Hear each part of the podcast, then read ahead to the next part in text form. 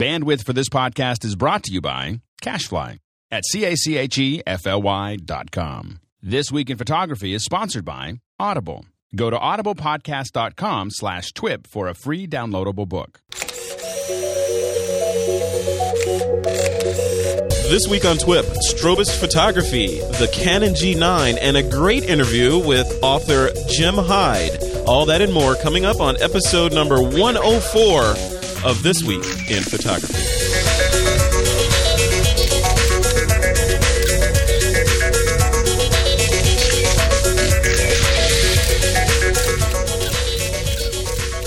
And we're back for another episode of This Week in Photography. We've got some of the usual suspects here and some not so usual suspects. Uh, first of all, we've got Nicole, also known as Nicole Z, coming in. Hey, Nicole, how you doing? Hey, Frederick. How? In, where? Where in the world are you exactly? Utah. Utah, Yeah. land of of uh, of like vistas and all that good stuff, right? It's beautiful out here, absolutely. Moab. Very cool. And also coming from the far right coast, Mr. Steve Simon. Hey, Steve. Hey, Fred. It's uh, been a, a long time since I've been on. I think the last time I was on, uh, they were Canon was introducing the AE1. Do you remember that? Yeah, and it had a hand crank on it, right? it did. It did. But it's good to be back. Welcome back. It's good to have you back. And also, of course, in the studio, running the wheels of steel, here is Mr. Alex Lindsay. Hey, Alex. Hello, hello. How are you doing, Alex? I'm doing very well. I haven't seen you in a while. You ran the show without me last week, and you know, unfortunately, it went really well. What's up with that? Ah, you know, it's beginner's luck. You know, it's I'm like it's like a new beginner for me. Uh-huh. I was I was nervous and, and I had no Yeah. idea what I was talking about, and that probably improved the quality of the show. It's just like when you like when you leave a job or something. You want everything that you were touching to implode when you're not there. It's not supposed to go on without a hitch. Come on. Of course, as the producer, I want I want any of us to be able to run the show. Yes, so so, yes. so that we have lots of redundancy, There you go. And I'm often redundant. well, uh, before we get into this show, um, I want to uh, give a nod to our sponsor, who is Audible.com. They're the internet's leading provider of spoken word entertainment. And for a free audiobook of your choice, go to audiblepodcast.com slash twip. There's been a lot of confusion about that. Why? Audible.com versus audiblepodcast.com versus Twip versus other other other Audible Audible- dot. Oh, I'm so, yeah. What which is It's it? audiblepodcast.com slash Audible Twip. podcast.com slash twip. Twip is important because it makes us look cool. Yeah, and we direct that We way. like to look Are you are you reading slash listening? What's the, first of all, what's the what's the technical way to refer to and when you're when you're consuming an audiobook? Are you reading it because you're not really looking at it? But a lot of people say, "Yeah, I'm reading this audiobook." It's like My sister know. says it's the same. You know, because I, you know, but but I don't, I don't know. She says it's just if you just say you're reading it. She reads, she she listens to a lot of books, and and uh, uh, you know, I, uh, you know, I just say I'm, uh, you know, Consuming. I'm enjoying, there you go. I'm enjoying an. I'm listening. I listen. I'm sorry. You know, No, I- I, I read it. my Kindle. I listen to stuff on my iPhone. Yes. or my iPod or whatever. All right. Uh, well, let's jump into the news. We got some pretty interesting things. First of all, there's one thing that I'm going to buy actually right after this show is over. it's uh, Brando's Ultimate Three Point Hand Strap. Oh, this looks really. Have you seen good. that thing? This looks, it looks really good. Nicole, when you shoot, uh, are you are you the camera strap kind of person, or are you the I can't stand the camera strap, got to have something on my hand? Uh, and and would you use this Brando thing? Well, first I want to say that thing kind of looks like something you'd use if you were bowling. Just Very true. throwing that out there. But what I like to use is I have the uh, the RS4, the Black Rapid, and so I kind of use a strap and just the real simple, you know, the the real simple version of that without the wrist strap on it. I don't know what, what it's called. But that thing, I can look- show- that thing looks serious. It looks like Yeah. uh, you know you should have some camouflage on around. It doesn't. You see, Nicole ruined it for me now because I'm talking about the, the bowling. Now I'm going to think about bowling my camera. yeah, just don't do it. the only thing I get concerned about. So for those of you listening, it, it looks like a. It does look like a bowling grip that is then attached to your camera. So your camera's not going to go anywhere. It. It's funny because that's exactly how I manage my camera when I'm, especially when I'm in crowds. So I wrap the, I, I t- tend to tighten the strap. When I'm in crowds, I'm hanging over areas that have a long drop. Yeah. Uh, th- those types of things. Uh, I'll tend to wrap this tight, pretty tightly on my forearm, and then hold onto the camera to make sure that it's not going to disappear. Yeah. And uh, so that looks good. Of course, I always think from a horseback rider's point of view, you never want to put your your boots too far into the stirrups. And uh, into the same what way, does that mean? well, you, you, it, well, with a horse, it means that if you fall off, if you fall off, you want to make sure you fall out of the stirrups and not get dragged to death. You know, which Oh, is, and I've done the second, which is really, I didn't die, but it was, Yeah. it's not a good. Thing. Well, thing. mountain bikers So- would say, you know, they have the the toe in same kind of same thing. kind of thing. Yeah. So there's a little bit of a you know if I needed for some reason to get the camera off my hand, um, the only thing I get concerned about is it might take me a long time to get it off my hand. So that that would be the only concern that I'd have with this in some in some environments. But uh, um, but I think overall I, I'm going to have to get one. Sixteen dollars. I know. Sixteen dollars. I know. You know, I uh, Steve, I, I know you. You may have one of these. I paid for the Nikon branded little hand grip for the for the D700. I think I paid something like forty or fifty bucks for that little piece of leather and nylon. Doesn't hurt. It, it's crazy. Now, now I could buy two of these, one for each of my bodies, and still come out ahead. Steve, are, are you using this kind of setup, like the little hand grip, or do you go with the camera strap, or what's what's your deal? Well, I have not used one of these things yet, but you're probably talking to the only kind of semi-professional bowler among us. I used to bowl regularly 10 pin when I was a kid, and this does definitely remind me of that, that strap. I think if you're in like the hot sun and really hot weather, I think that, that it just might be too much. Uh, I, I could just see my, my hands sweating and, and just, you know, not feeling good about it. But, uh, you know, I'm, I'm willing to give it a go. I've never used this kind of a, a wrist strap for my shooting. Um, but if it's going to sort of stabilize you, maybe even give you a, um, you know, a little bit more stability for maybe one one extra slower shutter speed, uh, it's it's probably a good thing. And and if it's cold weather situations, I think it probably couldn't hurt just to, to warm your hand up a little bit. Yeah, You know, you know, totally. someone's a pro bowler when they say, "Yeah, I used to, I used to throw ten pin." Yeah. Like to me, there's just like you know, there is the vernacular. Yeah, exactly. Yeah. Yeah. Well, maybe you saw me on that cable TV show I was on in Montreal, Channel Nine. No. Anyway. No. That was back in the bowling There's days. so many places I could take that, Steve, but I'm not going to take any of those. All right. Uh, next up in the news, uh, there's rumors, and you know I'm hesitant on even bringing this thing up, but we're going to throw a link to it in the show notes. But there's rumors and speculation and conjecture about a new Canon 7D. We we have the top. Yeah, we have the top piece of it, a photo of something that looks like This is that like- could be a top piece of it. That's just fu- future archaeology. Yeah, Yeah. it Can- Can I just I just want to say something here. I mean, have you guys ever sort of gone on a trip? I know Alex, maybe when you've been to Africa, and you don't have access to these daily rumors, and then you come back and kind of see what's there. I mean, you can have a good portion of your life back if you kind of stop looking at some of this stuff and and, and did something photographically. Uh, uh, uh, you know, with, with, with some some real uh, help to you. I mean, it is fun to speculate, but I mean, you know, you can spend you know twenty four seven just looking at all these. these I know. rumors. You know, you know, I find that about the news in general, but we- Yeah. we won't get into that. Wait, wait, wait, wait. But of course, not TWIP. You know, Right. Well, we're we're more of a uh, you know we just sort of absorb things, digest it, and then regurgitate it back to the audience. so it's not really news. It's kind of like penguins feeding their young. I don't know if that. I don't know if we really should have brought that up. We have a title now. so That could be the tagline. yeah, penguins feeding their young this week in photography. So Nicole, what what are you shooting with? We haven't talked in a while, and I remember you were you were lusting after a new body, and I I've been I- following following a new camera body, and I know you've been on Twitter talking about all this new gear and stuff that you've picked up. What are you, what are you shooting with? I still have a D200, but I'm I really really want to upgrade. Uh, kind of ho- holding out for the D700X, and uh, I've actually I've had a lot of. um I've been using a, one friend of mine has a 5D Mark II, and I've had a few chances to kind of play around with it. I really like it, and I'm hoping that the D700X is similar.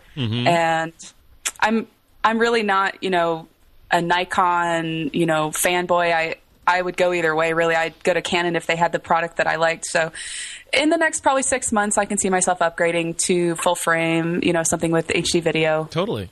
So Yeah, that's how kinda you know what I'm important to just get get whatever works for you. It doesn't. Yeah. You don't have to get and be brand loyal as a photographer because none of the people in in my estimation, unless there are other photographers, are going to be looking at your EXIF data and saying, "Oh, I don't like this photo because Nicole shot it with a whatever." Well, well you know? usually, usually it really comes down to glass, right? And, and so it's just a matter of, of where you've committed your glass. yes, yeah. And- how much how much glass do you have invested, or how much money do you have invested in Nikon ga- glass, Nicole? Well, my main my main lens that I use is the 2470, and that's about a fifteen hundred dollar lens. And I haven't had it for very long, but you know, looking at my other lenses, the Lens Baby is the other one I really use.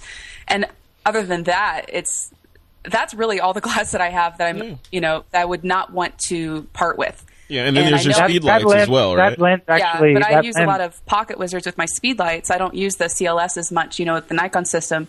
So those would still be, you know, I could still use those in manual mode or whatever. So You're going over It's to the Canon side. You've gi- you've given I'm this way too much thought. Steve? I'm just open to Yeah, it. no, I was, I was just going to say, Nicole, that uh, 24 to 70 now is up to $1,800. And actually, you know, forget the stock market. If you would have bought some of these lenses before the price increased and then sold them on Craigslist, you would you would make a profit. And I, I just I, I'm assuming, Nicole, that you don't know anything that we don't about a D700X. Speaking of rumors, because no, nothing is. Uh, I don't know anything. I just am hoping. I know that You I'm. can tell uh, us. It's, it, it's just. I, us, I know I have a lot to save up for to get it. Now, Steve, would you would you ever consider making the leap? Remember our, our good friend Scott Bourne? What was it last year, or the year before? Relatively recently, holistically and completely made the switch from Canon over to Nikon, kind of overnight. Would you ever consider doing that? Uh, you know, I, I, I wouldn't, and it, it's not necessarily rational. I mean, part of it is practical. I mean, I've been a Nikon guy since I was a young guy. That was my my first real camera back in the day, the Nikon FM, and uh, I've stuck with it. It was a little bit of a badge of honor with me. I've I've always liked the equipment, and and it's just a um, it's a weird kind of loyalty that ensues with the relationship with a camera company over a number of years. Yeah. Uh, I love the Nikon glass. I'm actually writing a, a book on the Nikon system. I'm Mm. now working with Nikon a little bit, so you know I'm I'm pretty entrenched with Nikon. You know, but ultimately, I mean, you never say never, and and these things are tools, and we don't want to forget that. And if you have a project that you're doing and you need the right tool for it, and if it doesn't exist in one system, then you know it, it's certainly okay to. It makes sense to to get what you need to do your your job. Totally. You know, the the analogy I like to draw is photographers should be like like James Bond. All right, you should be able to like James Bond doesn't care what kind of gun he's shooting. He has a preference, but you know if if he's going to carry around a particular gun, he has a preference. But if he's in a sticky situation, he can grab anything and get out of that sticky situation, right?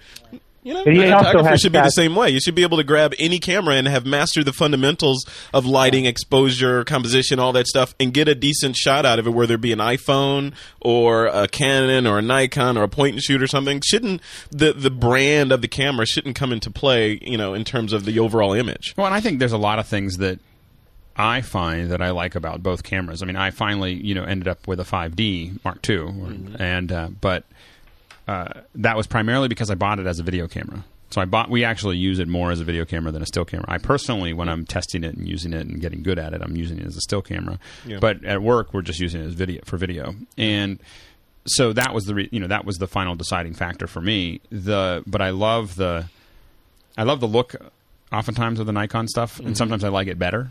Yeah. you know, um, I Just love sort the- of the- feeling your hand, kind of. thing? well, no, no. I mean the actual look of the images. I mean, Oh. you know, I, I find that I um, uh, there is something different that it's doing as it processes it, and maybe it just me, is the way the raw image is processed on the way through. Yeah. Um, but also, I find that um, uh, I love the action better.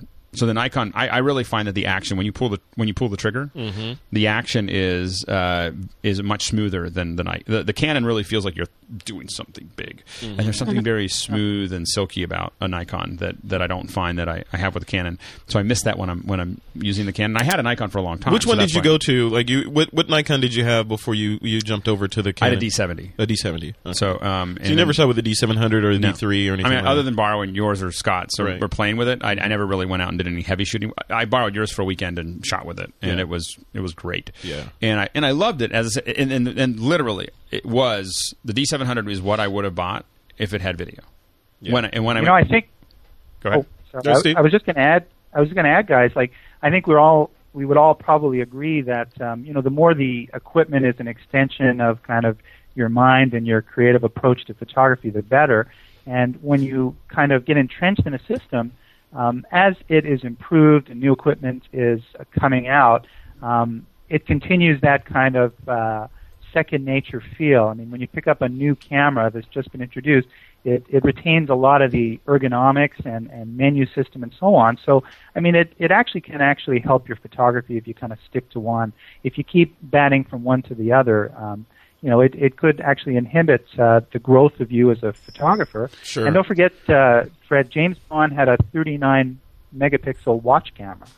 Which, I knew you were going to throw that in there. The only the only thing I will say is that one thing that's really helped me a lot is uh, being able to by switching lots and lots of cameras because I have had to test lots of cameras. Mm-hmm. The one thing that I think is good about switching cameras and, and using a lot of compact cameras and SLRs is that you do develop a skill to get what you need out of the camera very quickly. Mm-hmm. You know, when you start and you get into one camera, going to a new one is very hard to find your way around. Uh, but after a while, you get to a point where it's kind of like I rent so many cars. I mean, I'm you know, I'll typically rent two or three different cars in a in a month yeah. uh, at different locations, and I'm very good at finding all the things that I need within a couple, you know, within a minute. And it can, becomes your car at that point. Yeah, yeah. yeah. I immediately, you know, I, I, reset reset all the audio, all the uh, radio channels, and I reset oh, all the stuff. The I, yeah, yeah, yeah. I'm the guy. you know, here's the deal. I'm just going to go off and rattle for one second. When you're renting a car, lowest channel to the left highest channel to the right, evenly incremented in between. Come on now, let's let's you know, and and uh, and so anyway, that's um, uh, OCD. Anyway, so let's your closet right. Let's move on. Let's moving move on. moving right along. Two other quick things I want to touch on in the news. Adobe has posted Camera Raw 5.5, the release candidate for the uh, the update to the Camera Raw plugin in uh, Photoshop. So you should check it out. They added uh, conversion support for raw files captured with the Nikon D300S, the D3000, the Olympus, the Olympus EP1, and the Panasonic DMC FZ35, and some other nice corrections in there. If you want all the gory details, click the link in the show notes or head over to Adobe's Camera Raw page, which you can get to easily. Trick by going to Google because it's kind of hard to find it on the Adobe site. Just go to Google and type adobe.com colon camera raw and it'll take you right there you know what is wrong with i mean i find that it, when i want to find a manual like a sony manual or a canon manual or whatever i don't even think it doesn't even occur to me to go to their website yeah, you because just, you, you, just can't you can't find it. It is yep. it is more effective. I end up surfing everybody's website through Google because yeah for that very reason because it's reason. always buried all these marketing people you know build the site thinking they know what you want to see and then you don't want to see it and you have to dig for what you want so the trick on google for the, the non-geeks that are listening or watching to restrict a search to a particular domain like adobe.com just type the domain in google adobe.com colon space and your search term and google will only look at that site for that search term beautiful yeah Amazing. That, that's a great tip. Yeah, yeah, I use it all the time. Um, and last thing in the news, or this part of the news, where uh, Canon has introduced new power shots. One that I'm really interested in was that G9, uh, the G9 that they just came out. They G11. To, I'm sorry, G11, because I had the G9. what am I saying? The G11. I'm too behind. Um, it's uh, it's interesting, Alex. I wanted your thoughts on this because they're they're regressing in megapixel Beautiful. count.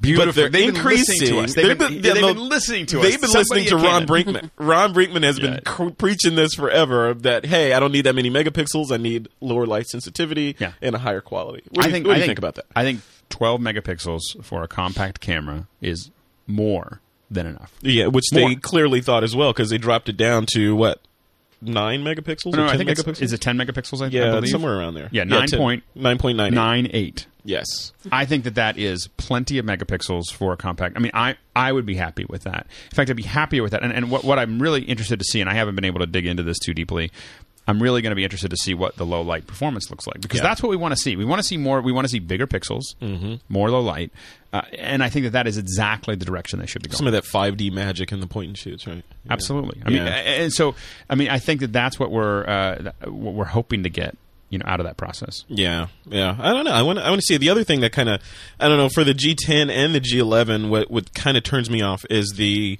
the lower resolution video than you have in the G9. That's no, why I'm still stuck still, with my G9. And that's know? still the problem, right? Yeah, yeah. yeah it's still it's 640 by 480 resolution video now, on the on these two, and the G9 is 1024 by 768. Now, to be fair, and I'm always fair. Are you ready to be fair? I don't know why I've turned into this like Mr. Apology for the big for the man. I don't, I don't know how I turned Oh, into this, but I just I, I find myself on all Come these on. shows going just to take their side for a second. Yeah. So I have an LX3. Uh huh. Um, I do not find the video. It's shoots 720p. Very exciting. Mm-hmm. Except that I don't really find the video useful above 640 by 360. So I immediately, with all my LX LX3 footage, Mm-hmm. I find that it looks okay at 720p. But that's their fault. What? That's their fault. They should make the video look better. You shouldn't I say. understand, but what I'm "Well, saying if it is was that- smaller, it'd be better. So I'm going to kind of. But I'm saying slack. is that, should kick I, it up. I, I don't think I think that the G9 footage that I was taking before I lost it uh, on that faithful Southwest flight, uh, and no one in Southwest gave it back. Anyway, not that I'm bitter. Uh, so the uh, the G9, I felt like the 640 by 480, other than being square, you know, four by 3 Mm-hmm. uh, the video wasn't significantly worse than what I was getting with um, the.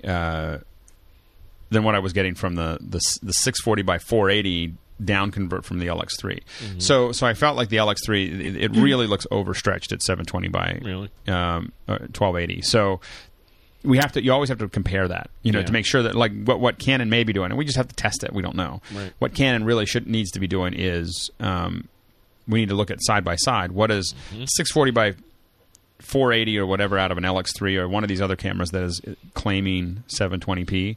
How does that look next to a 640 by 480 image out of this Canon? Because a lot of times people, you know, HD just because it can cover that many pixels, we don't know did it upres the, to that pixel? Right. Did it? Did how We did they see it. How did they get there? We need to see the pudding because the proof is in there. yeah. Yes. Um, just one quick thing on that, uh, Steve. You're you're are you, last time I mentioned this, you said you wanted a Nikon point and shoot. Did you ever get it, or are you still holding off? Uh, no, I'm I'm still kind of holding off. I'm Uh, still kind of holding. Uh, yeah. It's just purely a financial thing, really. Um, Honeymoon but, uh, bills. I've been I've been playing with uh, you know the iPhone. I'm a little happier with the iPhone, and uh, Oh. I, I'm you know kind of excited. But I, I agree with you guys. I mean, you know, it, it's all about low light performance now. You're right. I mean, if you think, you know, why would you possibly? I mean, how often do you print things so big that you need all those megapixels? It uh, you'd much rather have a really high quality um, low light situation because we know that uh, when you uh, photograph with available light, uh, the results are often, unless you're um, strobisting it, it or, or, or Joe McNallying it, um, you know, the, the look is not going to be the same. So if, if you can get that high ISO performance in a decent megapixelage, I, I think we'd all be a lot happier. Yeah. All right. Uh, let's move along from that. Oh, one quick note on that Canon. The um, the other thing that they added to that was a s- tilt swivel back LCD. Which I think is great. Which is that- really cool. That's a really great feature to add, so you can swing that out and be able to look at it from the, from the front. Yeah, so you can take those to. high shots and you know point Yeah. really useful. You know, the. Nikon. Uh, I used to have a 4500, a Nikon 4500, which was a classic camera, which Mm-hmm. Yeah. they ruined Yeah. with when they put it out. The, the new version ruined it because it didn't put a mount on the front lens, so you couldn't. They had the great thing about the 4500 is you could put a 360 degree lens on it, and it was really small, and you could keep it all in your pocket. And but it had a, it, it had that swivel center. Yep. And uh, man, you Oh, could, right, I remember So you could turn it in, in a lot of different ways. One of the things you could do is you could very uh, quietly take pictures of people because you could be looking down like you're looking at your photos and taking Mm-hmm. photos of people. And um, the other thing is, is of course, with all those swivel uh, LCDs, is being able to go over the crowd shots. crowd yeah. shots are great. Yeah, definitely. Yeah. Can I just? I just wanted to add quickly. Um, you know, there's a photographer that I used to work with, Patti Gower, up in Toronto, and she had the old Nikon head that you used to be able to take off, and she would often sort of shoot very low to the ground. And a lot of her work had a really kind of unique perspective. And I think with these screens, um, it's just going to open up some new creative uh, uh, opportunities for photographers to to experiment. Whereas you may not want to lie on the ground and shoot. You should if it's worth it picture wise. Yeah. But most photographers are not going to do that. But with these screens, I, I think we're going to. I I hope that we're going to see more of them uh, on a, a variety of different cameras, both you know at the low level and and at the high level. Yeah, definitely. All right, a quick nod to our sponsor once again, Audible. We're brought to you by them. We're brought to you and sponsored by Audible.com. They're the leading provider in spoken word entertainment. They've got over 50,000 titles to choose from, and they can be downloaded and played back from anywhere. And I know that, uh, Alex, What's your what? What are you listening to right now? Or what? Are you, I'm sorry. What are you reading right now? yes, yes. What am I? Uh, that is the question. What am I reading here? So the one that I have been, I've just been finishing, and I'm actually kind of hooked on is.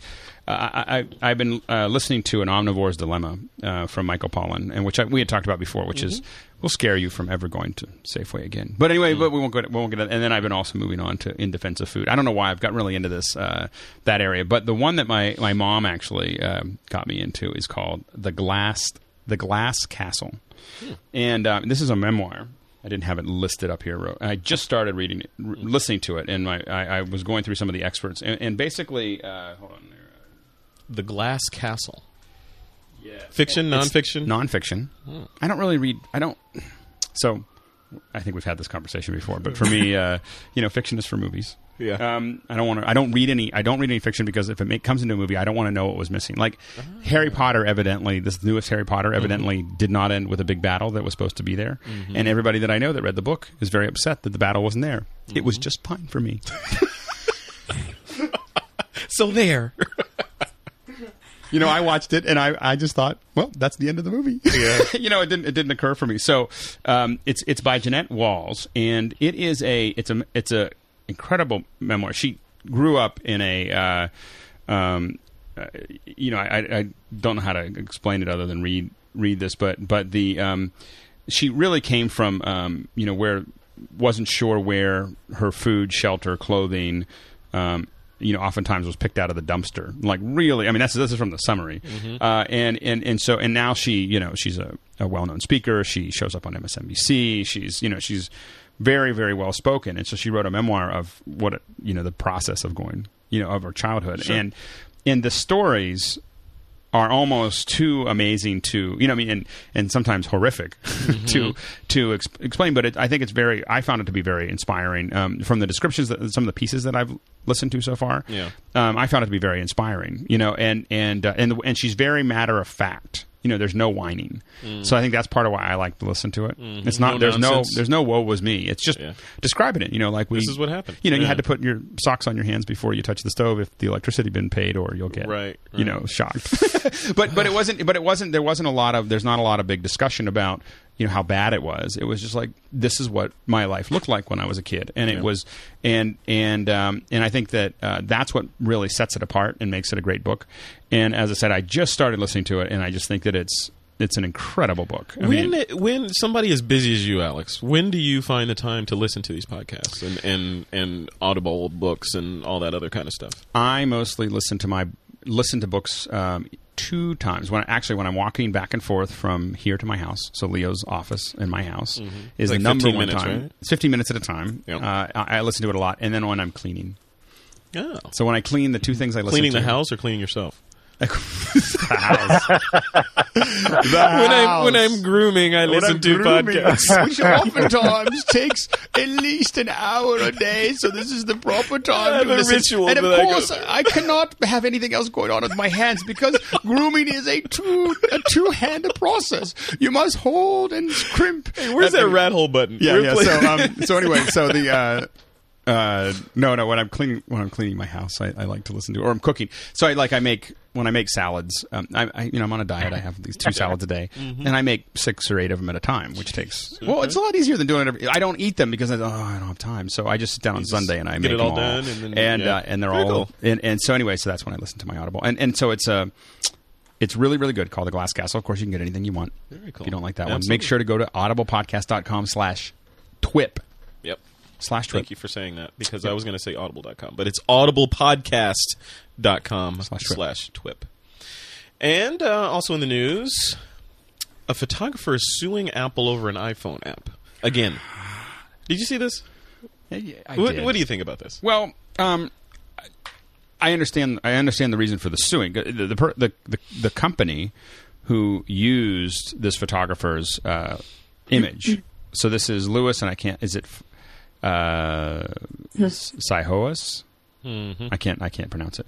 Um, anyway, he had a, he has a great image, a, a- an iconic image that he shot, and someone used it in their iPhone app, and they he should. I, I don't have any problem with him suing them for the use of the phone, uh, for the use of the photo, but I think that well, he's not. I, I just don't think he's going to win. If if Apple settles with him, it's just because it's too much trouble, and and he's willing to. Um, you know, go down on what he's asking for Sure. Be- because there's no way he's going to win the, the fact that they, you know, they can't. I, I don't. I don't know how Apple can be expected to check through every. That'd be like telling Amazon that they have to check through every book that is submitted to them for accuracy, Yeah. and that's not. No, but don't, doesn't Apple do that anyway? I mean, they have this vetting sort of flow that any app that gets Yeah, gets but how- submit that has to go through and get approved. I think the problem is we don't have tech. I think when we have technology Mm-hmm. that would allow you to, um, uh, uh, you know, uh, Im- do an image check Mm-hmm. against the copyright database, Mm. we could we, we could expect them to do that. But outside of that, how would they know? yeah, it's like mule in a haystack. Yeah, yeah. I mean, it just Otherwise, no they have way to they- disapprove anything that comes in because they can't. They unless can't it's verify all it. signed for and everything Yeah. else. And, and I think that that's not going to you know that's not going to happen. Yeah. So How, I, I how think did that, you find that in use? Anyways, it's like so tiny. I'm guessing you see it mostly on your iPhone when you're Yeah. purchasing the app, right? Right, right. And it's, uh, from the picture I'm seeing here on the screenshot, it's like I don't even know. It's super super small. Yeah. It you know, I I think he, he he will need to prove that it was actually that photo, Right. but I think that, that that can be proven because the little company, and I think the reason he's of course suing Apple is because the little company doesn't have any money. Yeah. Yeah, You know, so deeper there's no, pockets. yeah, there's to- no Absolutely. there's no blood in. there. Yeah, But it it does it does make a case for registering your copyright, and um, you know the fact is, um, every time you take a picture, you own the copyright. But in a court of law, unless that unless you've registered that image, um, you're not going to get any kind of punitive damages, i.e., money. If he's registered this image, um, it, it's it's it's sort of a slam dunk that if you're infringed upon, that you know you're going to win the case. It's just a question of kind of what you're going to end up with. Um, certainly, you know, suing for two million dollars for that tiny little picture. I mean, it, it just seems rather excessive. But I suspect if he's registered the copyright, um, he probably will get something for being infringed on, and Yeah. and and he should. Well, and, and I said I, I don't have any. I just want to make sure it's clear. I think that he should get money from the company that infringed on him. Mm-hmm. I'm just not clear that he should get money from Apple. Right. You know, I, so yeah, I agree with that too. And he Yeah. did. It says here in the article that he did uh, register it in 2005. So, and I think he sued for this in the past. And I So- guess I I guess my, my concern is is that he, uh, one of my concerns is, is that that has an incredible chilling effect if it actually if he actually wins. The chilling effect on, on iPhone apps getting through the You Apple Store right. does far more damage than than the damage done to him for a little photo put on a little app. So I think that I think that hopefully the courts will weigh the damage because if Apple suddenly has to go back and, and check every or has to check every single image that goes through every application that goes into the Apple Store, It doesn't scale. developers like us will never get our n- will never get anything in You know, because it's just and and and and when the technology where you can automatically check it against something like we can, can with text or we can with other things Mm-hmm. when that occurs i don't have any problem with that but right now the technology is insufficient to properly check for that Sure. Now, Steve, have you uh, have you ever had one of your images lifted or ganked or stolen or ripped off? ganked Ganked. Um, yeah, I'll have to. Let me just look that one up. Um, actually, I put those uh, other words around there for context, so you didn't have to look it up. yeah, I'm I'm not one that that really worries about it. Although, you know, I've I've been investigating a little bit more uh, about copyright, and it was interesting for me to find out that some of the big agencies like Getty and Corbis are using um, uh, uh, companies. I think there's one called PicScout or PhotoScout. Uh, to sort of troll the internet and look for images in their collection that they have copyright of, and and then just you know start suing. And it's become from my understanding, a bit of an underground revenue stream uh, Yeah. for them. Um, but you know, I've I've had uh, I've been asked to uh, sort of uh, kind of uh, if people can use my image, and one person wanted to paint a picture from it. I mean, you know, if I'm asked, I generally, if it's you know, with within the boundaries of common sense, and people aren't going to profit from it, um, I, I will I will certainly uh, cooperate with people. And I haven't actually gone out to sort of look to see if anything's been stolen. Um, I, I, I, in some, you know, in some warped way, I, I hope people have been stealing. my yeah, because that that's must a- mean that they look, like them. They Nicole- like them. They really like them. yeah Nicole, I know you you've got a gazillion images up on iStock right now, uh, and I'm sure all those are safe. But have you ever had any instances where somebody tried to get one of your images and use it without your permission?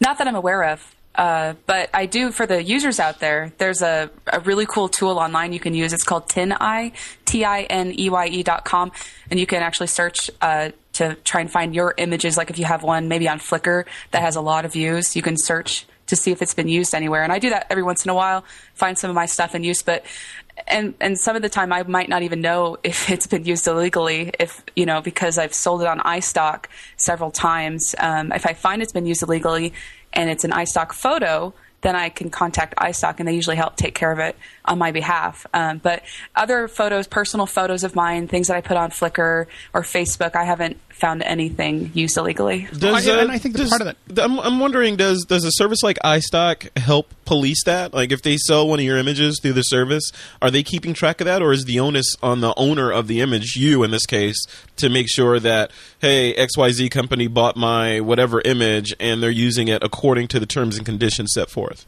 Yeah, I, I really am not sure on the iStocks, you know, on the company side of things. I'm sure that they probably do come across things like that, but for the most part, it's just kind of like what iStock is based off of. Crowdsourcing is going to find a lot of those things used illegally, whether the person or other people finding photos. I've had people send me emails saying, "Hey, I saw your photo used here. Was was that okay? Were they allowed to use that?" You know, and then I would look into it, and usually it is an acceptable usage, but. Um, So Right, and I think that part of the part of what works in the business model for iStock, which you know, I'm a big fan of, we we use a lot of iStock. So mm-hmm. I mean, we I probably yeah I spend a lot of money on iStock. So uh, and we're now a little money, right? Because What? it's not that expensive. Well, yeah, but it turns comparatively into to I have if you were lot of photos. Yeah, if yeah, you were buying images ten years ago, you'd be in the Well, I suddenly we're we're going to start doing stuff for iStock mostly because I realize somebody's making a lot of money because I'm spending it. You know, you know. So so the uh, Blood but, water. but the thing is, is that with iStock, it, I'm I'm kind of in the zone of why would I ever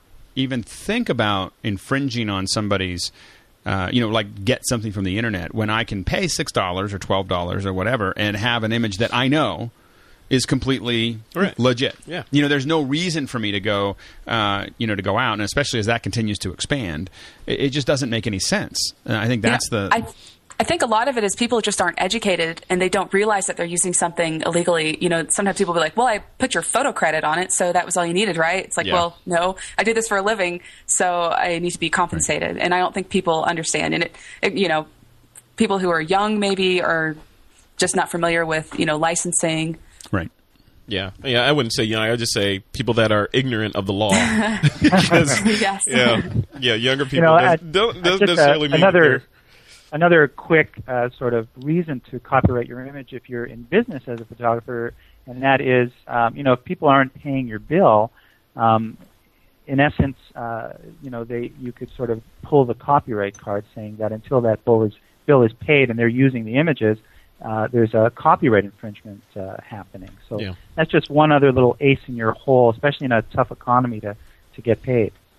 Yeah. Well, I guess the moral of this story is if you're not sure, make sure that the images that you're using are licensed and that the artist is compensated. Um, and you can be sure that if you just go to iStock, just buy your images legally. If you haven't paid for it, you can't use it. Period. Why are these That's- guys? Why are these guys not our, our sponsor? That's what I, know. You know, you know, it's, it's a. Of course, we would never talk about it this way if they were our sponsor. I know. We don't want anyone to think that we're. Uh, yes. So anyway, and Totally. they're not. Just in case you're wondering. Well, let's jump into the uh, the current poll. Uh, we asked the TWIP audience, the TWIP army, are you interested in learning strobist style flash photography? And 86% of the people that responded to the poll, 368 votes, said yes, and 14% said no, 60 votes. So total votes 428. You guys, so Nicole, are you uh, are you a strobist Why kind don't of you define for our listeners what strobist All right. style means? yeah, strobist. So if you go to strobist.com, there's a definition. but what it is, strobist uh, is a kind of a movement um, on one or it's a movement put that sort of was pushed by a guy named David Hobby, uh, who started the site strobist.com. And essentially, what it is in a nutshell is doing really creative lighting stuff with small portable speed lights or strobes. You know, so basically his thing is you don't have to go out and have giant power packs and heads and all this crazy stuff to do some really cool lighting. In fact, you can do some things that you can't do with giant strobe setups with little small speed lights, you know, that are of course off camera and that's the key. Um, that's what he preaches on the side a lot. Uh, you know, take the camera or take the strobe off the camera and shoot with it in different locations, and you can get a much more interesting image. So, my question to you guys, Nicole specifically, are you are you doing any of that kind of stuff? And because you mentioned Pocket Wizards before, so I have a I have an inkling that you are. What are you doing? Yeah, I, I love I love to experiment with the lighting, you know, off camera lighting with either strobes or with the uh, pocket wizards attached to speedlights. Um, another, I do want to kind of chime in with another aspect of the strobist community is that they're very uh, intent on sharing what they learn and Yeah. how they actually, you know, create what they make. Like the group on Flickr actually they basically they want you to say how you created the photo when you put something up there. I think they really want you to put the strobist information on there, um, and that's something I'm very much into. I like to share what I do and to help other photographers. So Yeah. yeah, I'm very much into that. Definitely, Steve Simon. What are you What are you doing in the in this kind of strobist area, or is all your stuff available light? What What's your deal? Well, I'm I'm definitely uh, multi-flashing it uh, when need be, depending on the assignment. I mean, you know, this whole movement I think is being driven by technology. It's just become, you know, flash has always been kind of the the black sheep of photography. It's always been complicated and hard to figure out. But with uh, current sort of TTL systems and wireless flash, it's become a lot easier. Which isn't to say that it's, it's easy, but you can definitely learn to use it.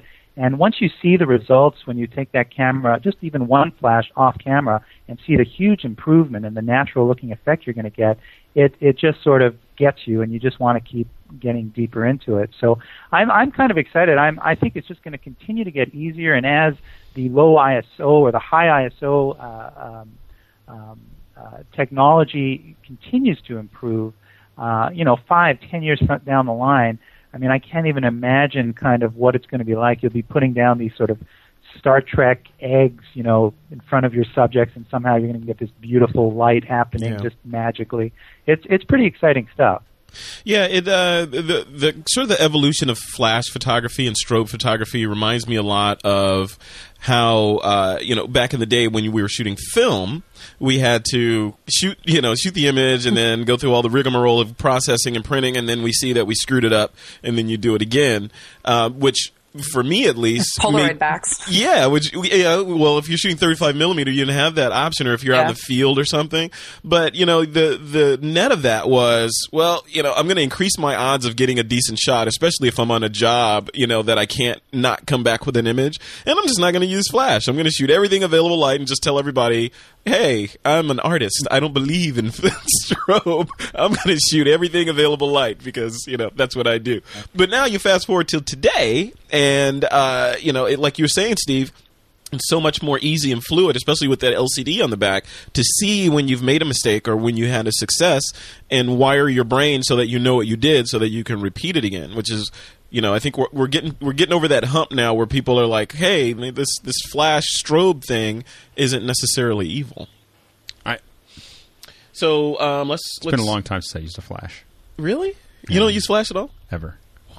Because because it's your Someone told your me art. that- that's my thing. I just don't. I mean, I just live with what I have. I, I and and and it's I. Uh, and I'm sure that has something to do with me just not knowing enough about. You know, it's it's just like it's just one of those things that I just never get something that I like. Yeah. And so and and, and I am so sensitive to it. I mean, you know, I can just see this little bit of Yeah, You know, and and, yeah. and and admittedly, I don't do setups. Now, one of the things I do lots and lots of artificial lighting for video, so Mm-hmm. I'm very comfortable with the idea that we have to create this light and the look and everything else. Right. Um, and I'm uh, so that's not uncommon for me. But I know that when I'm shooting, and so and I don't shoot a lot of models, and I don't shoot like when I shoot stuff, it's mostly people, Yeah. but it's out on the street or it's in Africa or it's in wherever. And Right. I'm sure that there are many places that I could improve the look if Mm-hmm. I used the flash. But usually in my style of shooting. Um, that I'm usually just walking around taking photos. I I mostly what happens for me is when I see a good time to shoot, Yeah. then I shoot like crazy. And because I don't have to shoot like Steve does or like Nicole, does, like like where you're, you're like you have gotta to get the shot. I have to get the Yeah. shot right now. Yeah, What you could just say, yeah, whatever. Yeah. And Certain days I look out and this is a great time to shoot, and then I go out and shoot like crazy um, because that's the time to do it. And so Yeah, that makes sense to me, Alex. I mean, in your work life, you're constantly dealing with artificial lights and you know creating the light for video. So when you're shooting, you know, why just why not just leave that behind and just purely enjoy the the the uh, experience of, of Yeah. shooting the way you want to shoot? Yeah. Yeah, and, yeah, it's all nothing. There's no right answer, right? Because it's whatever. You were thinking in your head that I was wrong, though. Of course, but um, but what I'm what I'm articulating outward is that there's no no seriously there's no right answer. This is all art, right? So you know what you choose to shoot with, how you choose to shoot. You know, it's all we're all at different places on our learning curves. You know, some people may have gotten to the point where they're masters of strobe and are are learning all the ins and outs of that, and some people may be like, you know, hey, I'm not ready for that yet, or I don't want to do it because I don't like the way it looks. You know, which is totally fine. So, in our poll for next week, we're asking the listeners if you end up with a flawed photo, whether it be blur, excessive grain, etc., do you toss it or rescue it when you're when you're or rescue it with creative editing, meaning do something and tell people you meant to do that. Um, so the uh, the possible qu- answers are if it's not tack sharp and noise free, in the dumper it goes, or if I end up with a lemon, I make lemonade. So submit your votes now and for the next week or so at twitblog.com. There's another question there, which is when you shoot the photos, do you shoot them knowing you're going to edit them? exactly. hey, you know, you could be doing that. You like Dave Hill. Dave Hill shoots pieces of photos and then composites them later, right? So, Right. you know. hey. when I take when I take pictures of groups, I think we've talked about this before. I just put put it on. I just go, and then I and then I like I get the smile out of this one and the eyes out of that one. You I, you know, and I just mix it all together. It all the comes out the good. auto align feature, auto layers feature in Photoshop CS4 is a beautiful thing. and elements. And elements too. You know, that's right. I think we talked about this last week. I'm not going to talk about. It. I was I I just I uh, wasn't here last week, so it's new to me. Elements is a great. Is I, I I've been spending years deriding Elements. Elements has some serious power in it. It's got some. It, the last version has really Yeah. turned turned a corner where if you're not ready to spend six hundred dollars on an application, it's Elements is actually a really good. Yeah, it's the it's the Photoshop of the recession. Yeah, this is the one time that Adobe's probably going. Oh, don't say that right now. You know? Uh, Like, they've, been, they've been spending years. They've been spending years trying to get us to talk about elements, and then when we do it, it's like they're like, no, not now. talk about it. Talk Hey, about but- upgrades. Hey, it's Adobe's fault. They made such a wonderful application. Elements is great, but you know the problem is if you're in this stuff for you know, say you're trying to get a job in photography or something, you can't really have. Yeah, I am them. a master in Photoshop Elements on my resume. You Yeah. know, you could just Yeah. leave the Elements piece off of there. But Yeah, it's got some serious power. Um, it's integrated with Photoshop.com, et cetera, et cetera. So it's a it's a really good application. All right. Um, on to the guest. So today's guest is a gentleman by the name of Jim Heid. Do you know How Jim did you? Heid? How did you snag Jim Heid? Jim Heid is a friend of mine, dude. Come on. Jim great. Heid would say the same thing about this. How do you get to hang out with Alex Lindsay? yeah, right. He was like, "Who is that? What what, what show am I? What show am I going to be on?" exactly. Jim Heid, if you haven't heard of him, he's the author of the Macintosh iLife uh, and has been the author of successive versions of that book since, I don't know, since I guess the second version of iLife or so. And this is kind of like the the book that you need to have if you want to learn everything there is to know about all the iLife applications from iPhoto to iMovie to GarageBand, etc., etc. It's an amazing book and very detailed, very well laid out. And Jim goes into all that stuff about the book and how he got started in photography in this interview. I'm here with Mr. Jim Heid really good friend of mine and an author of a book called The Macintosh iLife 09 and probably yeah, shameless plug and also he's probably uh, the biggest mac geek that i know and he knows more about the mac and mac software than probably anybody i don't know on the planet Anybody. any, well, maybe not Steve Jobs or people like that, but you know a lot about this stuff. Uh, so we just finished up a, a SmugMug user group meeting where you gave a fantabulous talk, and now we're going to have a quick interview so we can go behind the scenes with Jim Heid and find out what the real story. You sure you want to do that? Yes, All right. Uh, thanks, Jim. So. Um, First off, how did you get started in all this stuff? You're you're an author, you're a writer, you're a photographer, you're a self-proclaimed flicker. What, how'd you get started in all this? Well, it started out as, a, I guess, as a confluence of a lifelong uh, love and addiction to photography, Mm-hmm. um, with a with a with an inherent inner geekiness, as you as you said. Yep. Um, been taking photos since I was a kid. Uh, at the talk, I showed some photos of my dark room in my mom's basement and Uh-huh. photos of a, a pinhole uh, camera self portrait that I took when I was 13 or 14. So I always loved photography. Um, and as it happened, also always loved music and made Super 8 movies when I was in high school, things like that. Yeah. Um, then personal computers came out in the late 70s, and I got very interested in them. Didn't really think that they were going to amount to anything in terms of where they are today. Yeah, who did? Digital media and, and all that wonderful stuff. No, it was just, they were just kind of a fun. I was programming. I was programming in BASIC, and it was just kind of a fun mental exercise.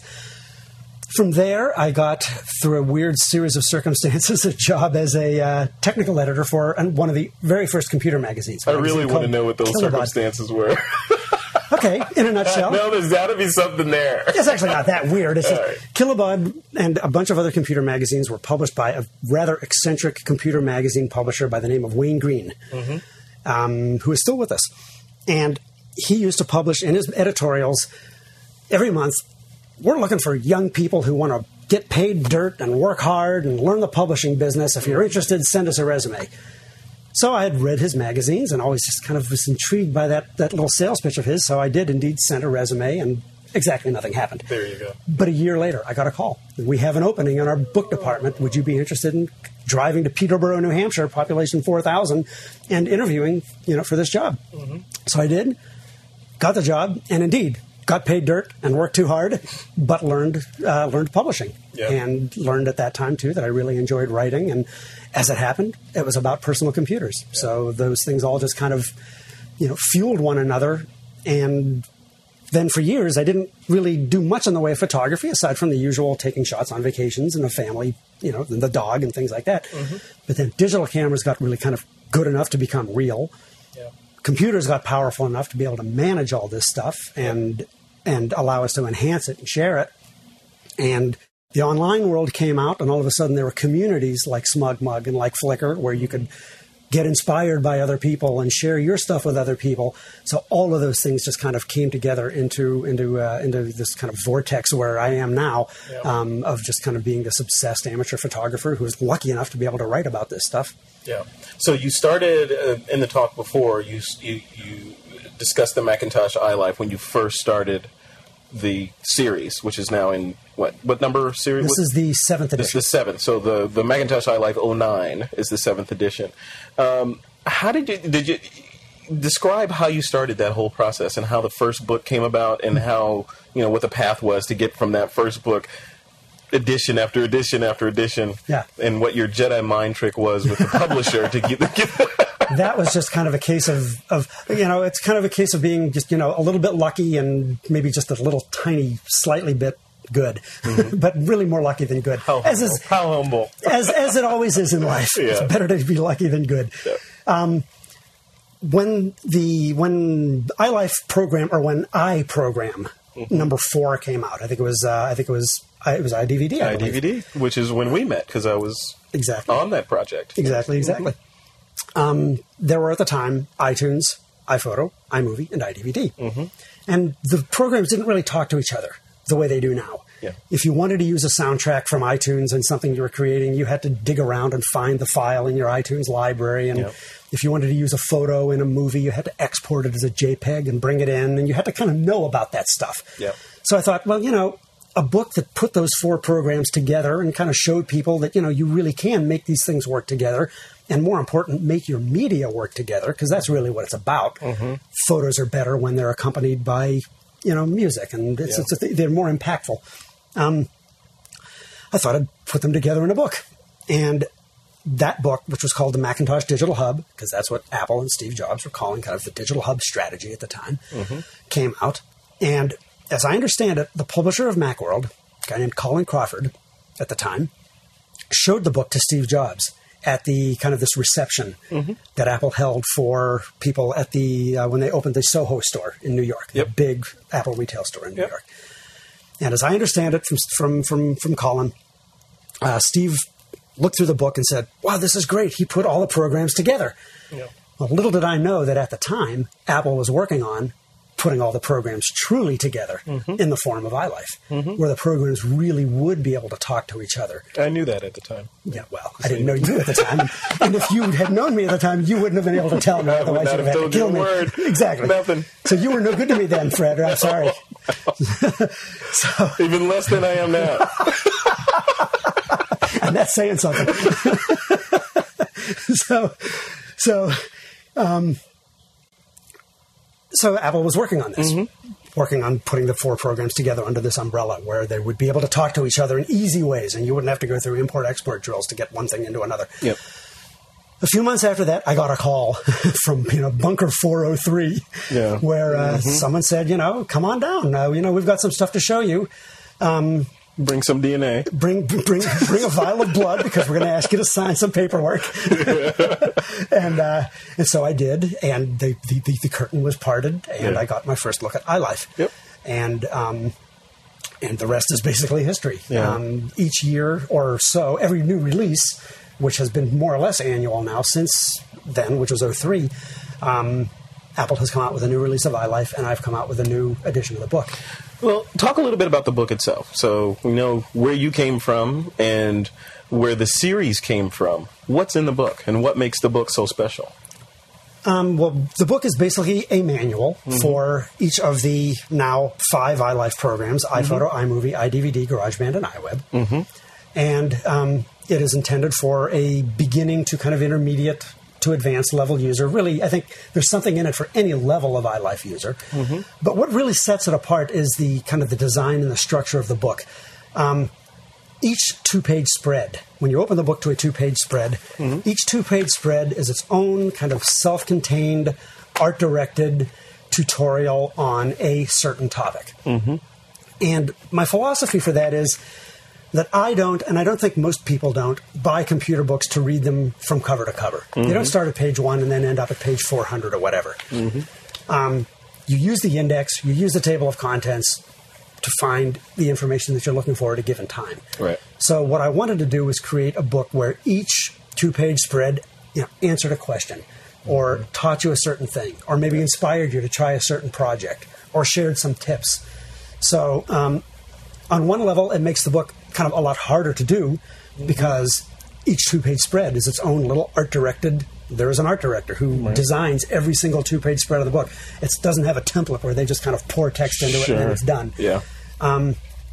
and also it has to fit, which means you have to edit text or add text to make the thing actually fit into two Yeah. pages. But I think the payoff to that is is to use an Apple term, a better user experience. Yeah. Um, it is um, it's a very approachable book. It's not you know oh boy here's this chapter on editing. Where do I start? Um, I think it's a better experience for users, and I think it's because it's a they're very beautiful. I think it's just kind of more it's more Mac-like. You know, it's more consistent with the fact that you know these are really kind of aesthetically very cool looking programs and very slick looking programs, and it's just you know I wanted to do something that was a little prettier than just basically your ordinary computer book. So um, I would assume I don't know if if if uh, numbering holds true that this will change to a ten next year, right? Or, If there is an iLife 10, you can bet that there will be a book called the Macintosh iLife 10. Yeah. So are you gonna or iLife 2010 or how are you gonna? So what? So you gonna? I guess the overall thing is you're planning on continuing the series in perpetuity, and are you planning on ever forking it off? And are we going to see maybe an iWork book out of you at some point? Probably not an iWork book. I love iWork. I think Pages, ugh, it's just a dreamy word processor. Yeah. Um, but um, I've never used the. I never heard the word "dreamy" used in conjunction with word processing. because it's usually torture. Because it's usually which one of the 20 toolbars contains the tool that I want to use. Yeah, yeah. and that's not the case in Pages. It's just got this very elegant, streamlined design. Anyway, um, there probably won't be an iWork book. Uh, there will definitely be. I will revise this book as long as my publisher, the folks at Peachpit Press, want to continue to publish it. Yeah. Because for one thing, it's very successful. It's the top-selling iLife book. Um, for another thing, though, for me, um, this represents all the stuff that I'm interested in. Sure. You know, Yeah. I'm, I'm almost a little bit like, not quite because I do have a mortgage to pay, but I'm almost a little bit like with Babe about it, which means I actually get to take, go out and take photos as an excuse to have photos to show in the book. So and write it all off. it's not a bad gig. And you write it all off, don't you? I write off an appropriate percentage pursuant to Internal Revenue Service regulations. yeah, because they're watching this now. That's awesome, Jim. Thanks so much for uh, driving all the way. Did you? You didn't drive from Mendocino. You drove from uh, San From- Francisco. from- from the big city, From yeah. San Francisco today, coming down to beautiful Mountain View to speak with the Smug Muggers and me and the This Week in Photography audience about your book and all this good stuff. So, where can people find out more about the book and you and all that? They can find out more about both, and they can order it from uh, from the book's companion website, which is macilife.com. Excellent. Just one URL. One URL gets them. It's the it's it's the Jim Heid portal. I like that. Thanks a lot, Jim. Thank you, Frederick. You're welcome. Always a pleasure. Thank you. All right, that was Jim Heid, um, author of the Macintosh iLife. Great guy, as you heard. If you want to learn more about Jim, just go to macilife.com and you can learn all about his book and what he's up to. Unfortunately, you're not going to be able to find Jim on Twitter because he, uh, what I think his catchphrase for all things social media is social not working. He's not a big fan of social networking, so uh, ca- catch him on his website. Sounds like he Yeah, has I, I would. I would follow that guy. I would follow that. Guy. I, you know, I would too, but he's uh, he's not allowing people to follow him. So, oh well, we'll we'll we'll jide him into it eventually. All right, on to the listener questions, and this first question is assigned to you, Steve. You wanna you wanna go ahead and read that and take it away? Sure. It's uh, Lisa Soloninko, and it's kind of a long question. I'll read the first part. I have the opportunity to display and sell my images at a local artisan shop. There are a number of different artisans, artisans present, and three are photographers. I will be submitting some of my work for peer review, um, but I would like to be a bit different in my presentation so I could stand out and we can offer customers a variety of artistic uh, interests. And she was talking about two different uh, display um, uh, things. One is Gator Foam, uh, and another is a, a product called Photo Float, which mounts the image on acrylic. It's kind of expensive, but it, it looks kind of effective. I, I looked at both of, of, of these uh, options, and, and the one thing that I, I just want to mention to Lisa is, you know, obviously it's, it's the image that counts the most, and, and you want to, um, you know, not kind of overshadow the work with the display. It's kind of like that sort of old um, uh, thing that I heard where, you know, a photographer shows their portfolio and it's in this beautiful case, and all the people that look at it want to know is uh, where'd you get the case and and how great the case looks. Um, you want to make sure that whatever display that you choose, that the image is the thing that kind of stands out. Um, that being said, this Photo Float, um, and I guess we can link to it, um, looks really kind of interesting because it, it's kind of like mounting canvas. Um, it's borderless, and uh, it, it looks like it would be uh, a very effective way to mount a photograph. But again, it really depends on the kinds of images that you're going to be showing. Um, you know, when I, I did a, an exhibition of work I did on AIDS in Africa, and I didn't even have frames. We just had, you know, sheets of, of images, very modestly um, magnet uh, magnets to hold them up, and, and, and that kind of display really fit um, what what was being shown. And I think ultimately, um, you have to look at the images and, and let that kind of you know lead you in the direction of how you're going to display things. Now, Steve, where where do you fall on? excuse me, where do you fall on the idea of uh, using digital photo frames and that kind of thing to display your work, especially as a photojournalist? I mean, because I know there's cool things in there where you can intermix, like Alex talks about his all the time, where you can intermix photos and video, and it seems like you, you could do a photo story if you use that kind of uh, technology. Have you considered that? No, absolutely. I think I think it's great. You know, having a, a you know, and now that the, the, the digital frames and the, the monitors that you can use are, are very high quality, it allows you to um, you know go through a series of images, and if the people that are viewing the work choose to stay there and, and sit through it, they can, and if not, they can move on. I think it's it's all great. I, I think you know you have to live in your time. You have to embrace the technology that's out there now and make it work for you. So I, I'm I'm pretty excited about all that stuff. Uh, absolutely, I think there's we're going to see more and more uh, unique and, and innovative ways to to show and display work both at museums and galleries and, and at home. Excellent. All right, I'm going to throw the next question over to you, Nicole. It's about the publication of images. Uh, you want to go ahead and take that one away? Yeah, sure. Uh, the question is from Wayne Yu, and the question is I would like to ask a question about publication. How do I submit my photos for pop- possible publication by magazines? Which magazines are accepting, and what kind of photos are they looking for? Well, I'm going to be honest, and I have never actually submitted anything for a publication. Anything I have has been published through my photos that are on iStock Photo. So they went to iStock, found the photos they wanted to use, purchased them, and put them in their magazine. Um, I think nowadays it's very difficult to get published, especially if you're the one asking the magazine to try and get into the publication most of the time, you know, this is just from kind of speculation because I don't really have any solid experience with this, but most of the time my guess is that they're going to come and find you. If they know you as a really well renowned specific type of photographer, maybe food photographer or portrait photographer, that they really like your style, they're going to come to you. And, uh, but, you know, it doesn't hurt to try. Yeah. you know, so. Yeah, absolutely. All right, we're gonna we're gonna jump into the picks of the week here real quick because I know we've got some pretty interesting picks here. I want to make sure we get those out. Nicole, since you're you're all warmed up on the on the mic, what's the Mm-hmm. uh, what's your pick of the week? Uh, my pick of the week is a website called animoto.com. It's A N I M O T O. And it's a like a slideshow creating website where you can upload your photos or you can take them from like Facebook or uh, Flickr or a few other places where you can, you know, store your images. And they basically create a really nice, real, really, really nice uh, presentation, slideshow presentation of your photos. You can add music to it. They have music on the site for you to use, or you can, you know, if you have legally licensed music, um, then you can actually add that and uh, it, it's great. It's great for fun. You know, I, I went ahead and just did one last night. It took me like ten minutes. I made a quick thirty second video with uh, a little bit of text and some uh, music added. I can really see it being helpful for like wedding photographers. That's like the one thing I really see it being useful for because in like twenty minutes, upload your photos. And bam, you have this really nice presentation to give or sell, which you can actually license them commercially and actually resell them uh, with no logos, no Animoto logos or anything. So I highly recommend giving it a try. Yeah, and they they have kind of uh, a couple of different tiers. They have a free service where you can go to animoto.com and just upload some images or even point them at your Flickr account or something, and it'll create a video from it.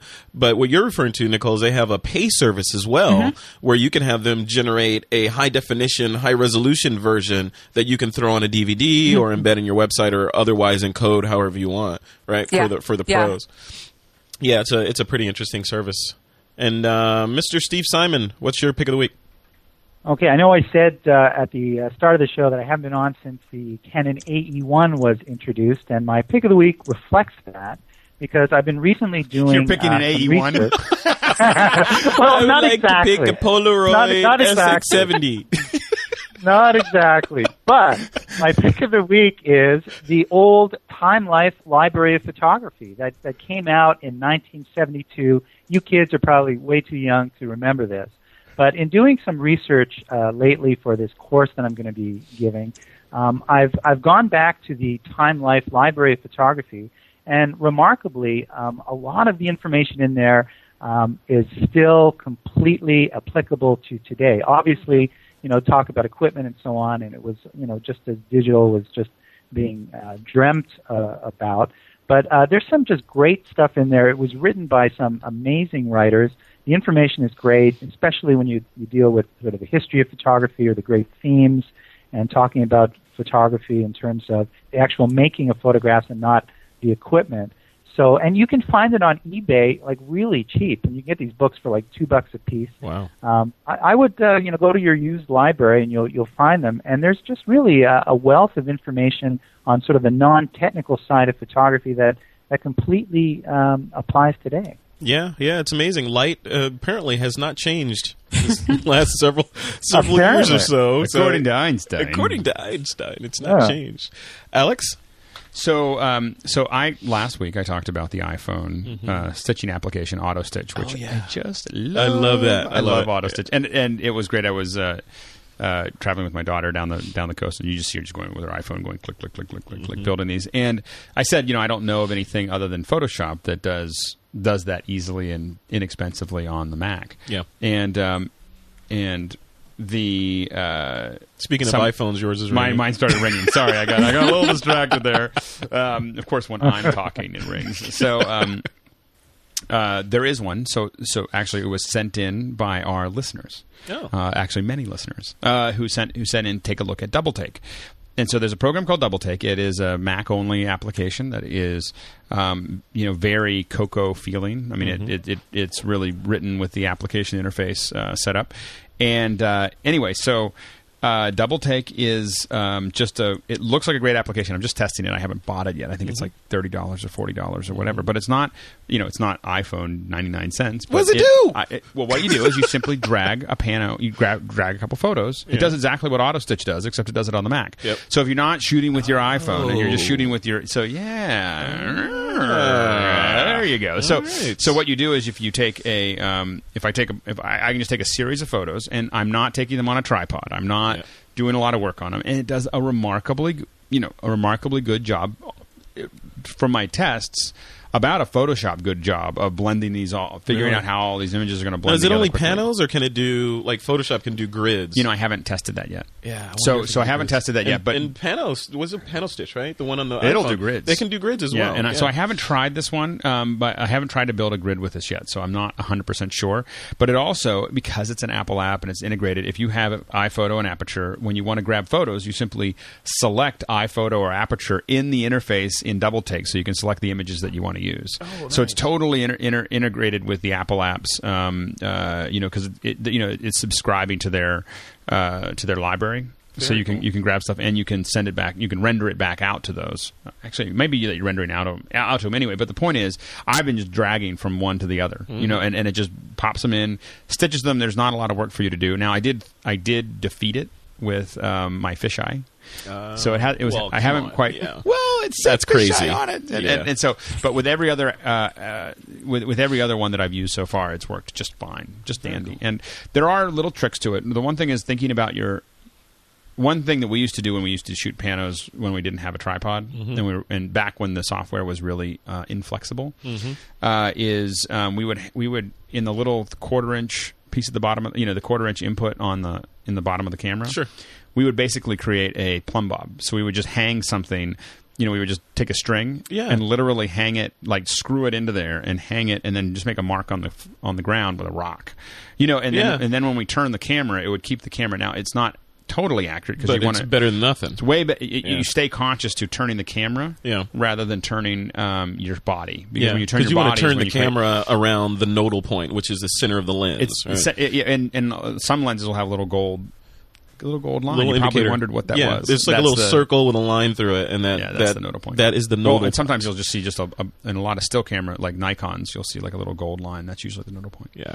Anyway, that's it. Fred, Very how about yourself? My pick is kind of selfish. Um, it's about this week in photography. So we are doing an experiment in moving this, or somewhat moving this week in photography from the digital land into the real world using Meetup.com. And the first, if you're listening here in the Bay Area, the first event, uh, the first meetup for this week in photography is at SmugMug, SmugMug's HQ headquarters in Mountain View. Just go to uh, go to Meetup.com and just search for TWIP or This Week in Photography, and you'll find it. Um, but going forward, we're going to be doing lots of these things. So lots of little photo walks and events, and you know, fun things to get Twippers out of their houses with their computers and taking their lens caps off and grabbing images. So uh, yeah, head over there, and if you can't make it out to the Smug Mug thing tonight, definitely join the Meetup group. Just search for TWIP on uh, on meetup.com m e e t u p.com and uh, just join the meetup group that way we can let you know when things are going to happen and all that good stuff and that's mine so that's it that's it for uh, this episode of this week in photography quickly steve simon where can people find you Uh, they can find me at uh, stevesimonphoto.com, and if you click on lectures, you'll see that I've got a, a few workshops that are coming up. Oh. Uh, one in Smoky in the Smoky Mountains, where I've never been, in October, which sounds pretty exciting.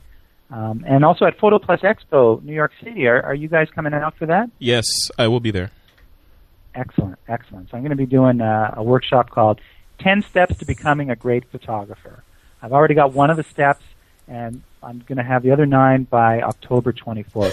It's gonna a Excellent. really good workshop. i thought you were going to say assemble 10 $100 bills cool nicole where can people find you Uh, you can find me on Twitter, Nicolesy, N I C O L E S Y, and uh, you can also find me blogging on photofocus.com. Excellent. And Alex Lindsay, where can people find you? You can find me on the Twitters. On the Twitters at Alex Lindsay. All one word, ends All with an word. A. All A-Y. one word. Excellent. And if you're looking for me, uh, you can find me, Frederick Van Johnson, on Twitter at twitter.com slash forward slash Frederick Van or my blog, frederickvan.com. And with that, it is time to take that lens cap off.